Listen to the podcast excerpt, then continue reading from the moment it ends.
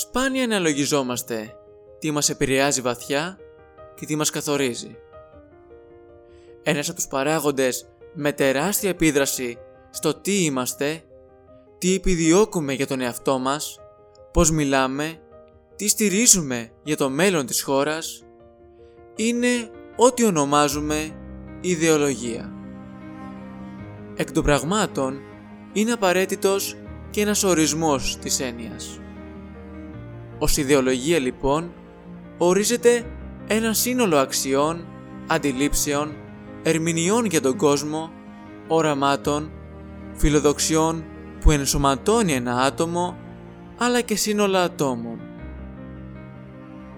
Όταν μια ιδεολογία κυριαρχεί σε ένα έθνος, είναι βέβαιο ότι θα παραχθούν αποτελέσματα με βάση τις αντιλήψεις που υιοθετούν τα μέλη της. Ελάχιστες φορές υπάρχει εξέταση και εμβάθυνση στο πώς επέδρασε, για παράδειγμα, η μεγάλη ιδέα στη λειτουργία του νεοελληνικού έθνους. Ελάχιστα ακόμη δίνεται βαρύτητα στην επίδραση των ιδεών που περιέχονται στη διακήρυξη της ανεξαρτησίας των Ηνωμένων Πολιτειών της Αμερικής ή, αν θέλετε, στο Κομμουνιστικό Μανιφέστο. Εμφανώς, αυτά τα κείμενα και άλλα παρόμοια επηρέασαν βαθύτατα τους ανθρώπους που τα διάβασαν και αποδέχτηκαν το περιεχόμενό τους. Κι άλλωστε, μπορεί ο καθένας να αναλογιστεί πόσο καθοριστικό είναι να πει κάποιος μια φράση όπως η παρακάτω. Είμαι δεξιός, είμαι αριστερός, είμαι φιλελεύθερος, είμαι κομμουνιστής. Ωστόσο, υφίστανται ιδεολογίες στη σύγχρονη εποχή. Άραγε, τα κράτη χαράσουν την πολιτική τους βάσει ιδεών ή βάσει συμφερόντων. Γεια σας, είμαι ο Σταύρος Κουτσοχέρας και είστε συντονισμένοι στη συχνότητα του Time for People. Η εισβολή της Ρωσίας στην Ουκρανία έγειρε μια ποικιλία θεμάτων σχετικά με τις γεωπολιτικές και στρατηγικές συνθήκες της παγκόσμιας πολιτικής κακέρας. Το ζήτημα περί εξαφάνισης των ιδεολογιών στον τρόπο χάραξης πολιτικής των κρατών ήταν μία από τις φλέγοντες παρατηρήσεις της δημόσιας συζήτησης. Μήπως οι ιδεολογίες δεν προσαρμόστηκαν στις ανάγκες του σύγχρονου αιώνα?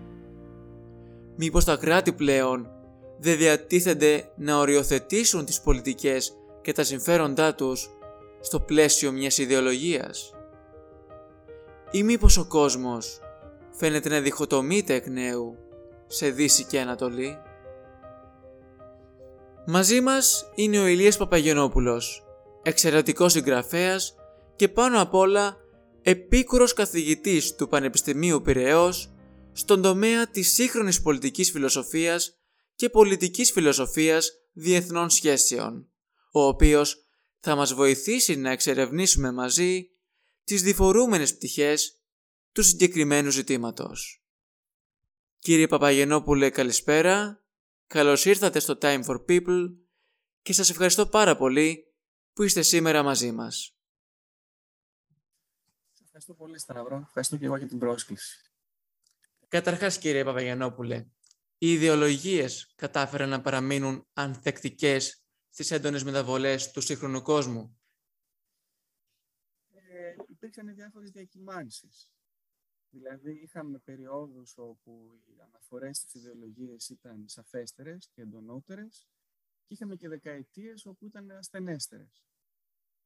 Αυτό που έγινε μάλλον είναι ότι μέχρι πριν από κάποια χρόνια θεωρήσαμε ότι έχουμε αφήσει πίσω λίγο πολύ τις μεγάλες ιδεολογικές διαμάχες του παρελθόντος και ζούσαμε σε έναν κόσμο ο οποίος ρυθμιζόταν πλέον από υλικές, οικονομικές και άλλες συνθήκες, χωρίς τις μεγάλες εντάσεις και τα μεγάλα οράματα του παρελθόντος. Την τελευταία δεκαετία όμως νομίζω ότι αυτό ακριβώς είναι κάτι που διαψεύστηκε. Δηλαδή η σειρά των κρίσεων από την χρηματοπιστωτική μέχρι την γεωπολιτική τώρα, επανέφεραν στην πραγματικότητα το ζήτημα των ιδεολογιών, την ανάγκη των ανθρώπων να τις επικαλεστούν για να προσανατολιστούν μέσα από αυτές. Δηλαδή, οι ιδεολογίες είναι ουσιαστικά οι μόνες,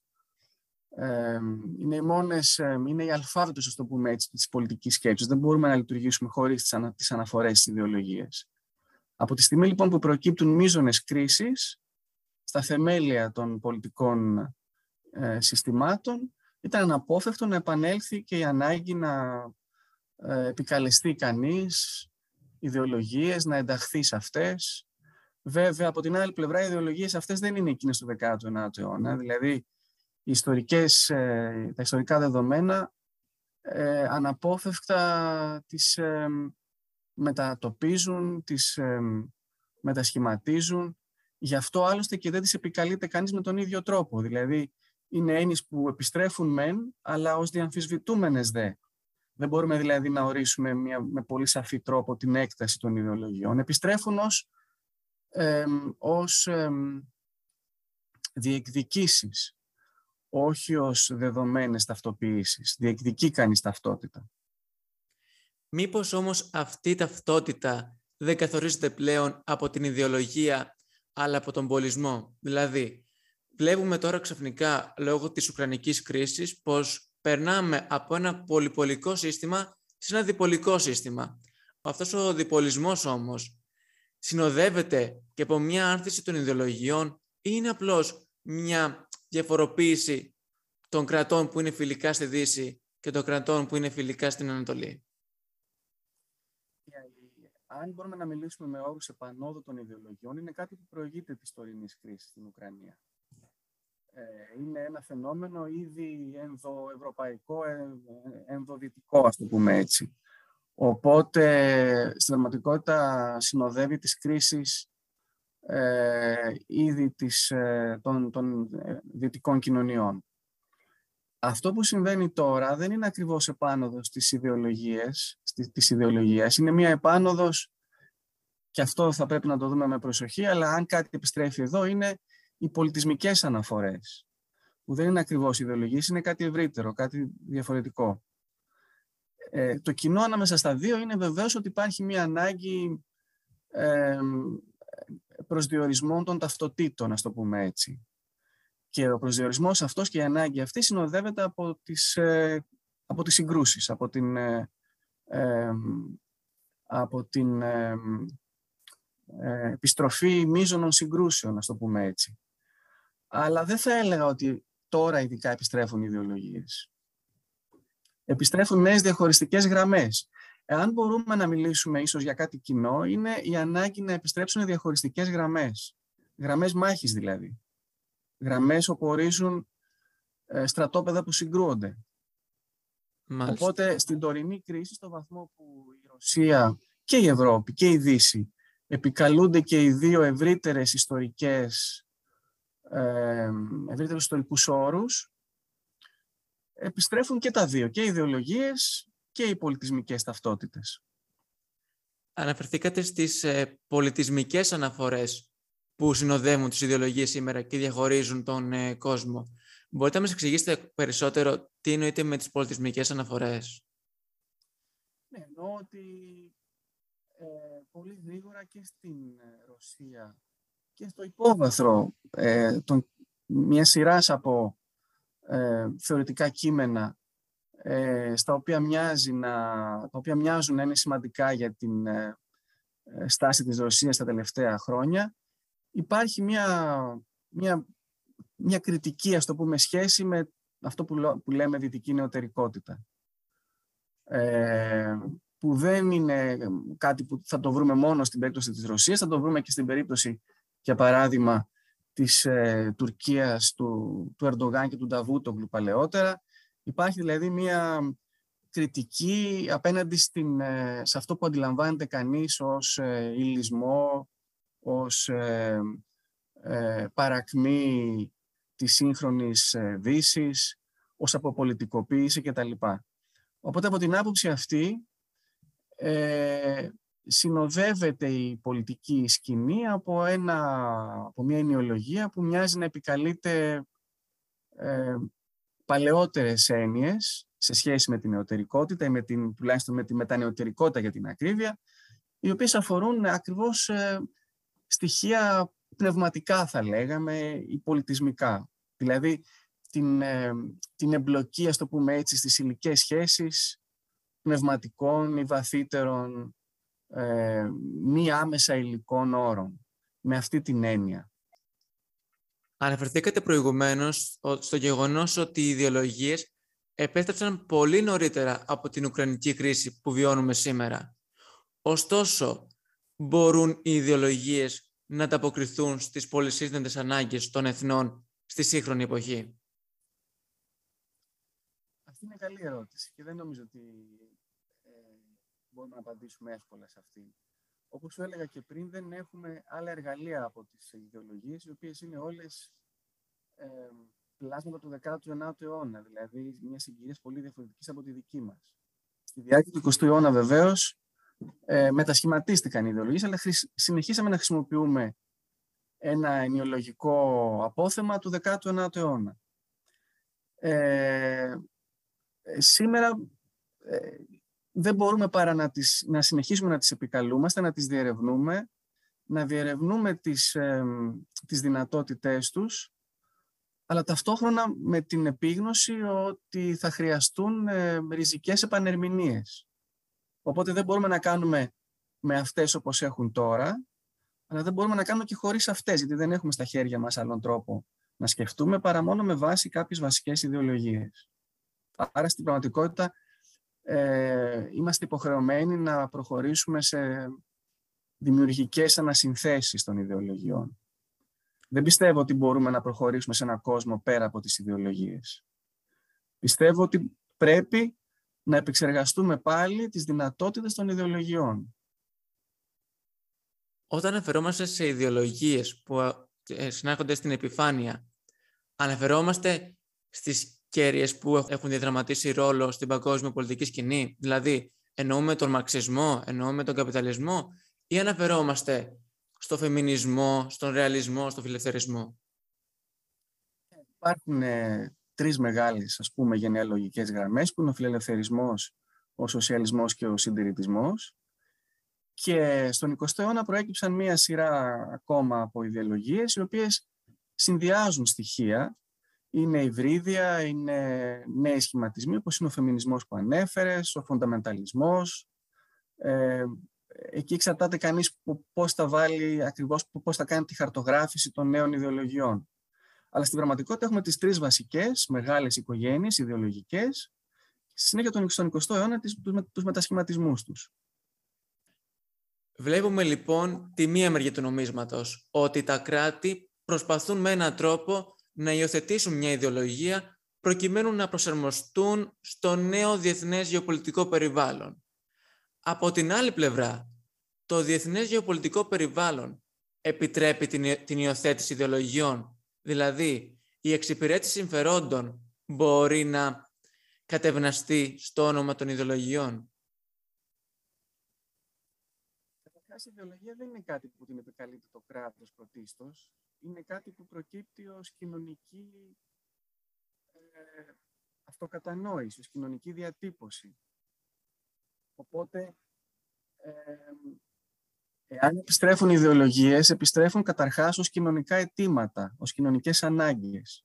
Μην πάμε δηλαδή κατευθείαν στα κράτη. Τα κράτη μπορεί να έχουν με τις ιδεολογίες μια πολύ πιο χαλαρή σχέση, ανάλογα με τις ανάγκες τους και με τις συγκυρίες. Εν μέρει μπορούν να εξημερώσουν, εν μέρει μπορούν να διωγγώσουν συγκρούσεις. Οπότε δεν θα πρέπει να δούμε τις ιδεολογίες ως κάτι που υποχρεωτικά λειτουργεί προς την κατεύθυνση της σταθεροποίησης ή της αποφυγής των συγκρούσεων. Είναι επίσης εργαλεία που τις κινητοποιούν τις συγκρούσεις αυτές. Οτιδήποτε λειτουργήσει ως δυνατότητα διαχείρισης των συγκρούσεων έχει ιδεολογικό χαρακτήρα. Δηλαδή δεν μπορούμε να πούμε ότι οι ιδεολογίες θα κάνουν μια συγκεκριμένη, θα έχουν ένα συγκεκριμένο αποτέλεσμα και ότι οτιδήποτε συμβαίνει έχει ιδεολογικά χαρακτηριστικά. Μάλιστα. Εσύ έχεις στο μυαλό σου, νομίζω, πιο πολύ μια πιο εργαλειακή χρήση της ιδεολογίας. Μια σχέση με την ιδεολογία που κάποιος τη χρησιμοποιεί με έναν τρόπο. Αλλά θα έλεγα να δούμε τις ιδεολογίες ως κάτι μέσα στο οποίο κινούμαστε έτσι κι αλλιώς. Πάντοτε. Ακόμα δηλαδή και ο λόγος περί τέλους των ιδεολογιών ή μη ιδεολογικής στάσης, και αυτός ένα είδος ιδεολογίας είναι. Πιάνουμε από το στοιχείο που μας δώσατε ότι οι ιδεολογίες είναι πάνω απ' όλα ένα κοινωνικό φαινόμενο. Ωστόσο, ας πάρουμε το παράδειγμα των ΗΠΑ στη σύγχρονη εποχή. Η ΗΠΑ σήμερα και οι κάτοικοί της κατηγορούν τη Ρωσία ως μια δικτατορία, ως ένα πολίτευμα που δεν προωθεί τη δημοκρατία κλπ. Την ίδια στιγμή όμως, η ΗΠΑ και οι υπόλοιπες δυτικές χώρες πηγαίνουν στη Βενεζουέλα να κλείσουν συμφωνίες πετρελαίου με τον Μαδούρο, τον οποίο Μαδούρο πριν λίγο διάστημα τον έλεγαν δικτάτορα.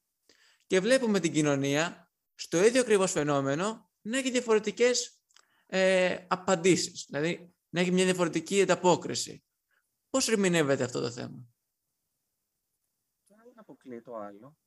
Το γεγονός δηλαδή ότι ένας χαρακτηρισμός της πολιτικής του Πούτιν ως αυταρχικής είναι σωστός, δεν σημαίνει ότι αυτός που επικαλείται τον χαρακτηρισμό αυτόν δεν έχει ο ίδιος ευθύνες σε άλλη συγκυρία. Ναι, αλλά η σχέση που αναπτύσσεται με τον Μαδούρο δεν είναι κάτι που παρεκκλίνει από την ιδεολογία της Δύσης? Ναι, είναι. Άρα λοιπόν είναι, αλλά δεν τίθεται το ζήτημα περί εξαφάνισης των ιδεολογιών, ότι η ανάγκη για συμφέρον δεν αφήνει χώρο για ανάπτυξη μιας ιδεολογίας? Ξέρω πόσο κανείς διευρύνει την έννοια του συμφέροντος και πόσο σκληρή είναι η εξαίρεση από τον κανόνα της φιλελεύθερης διακυβέρνησης. Εκεί αρχίζει το περιθώριο των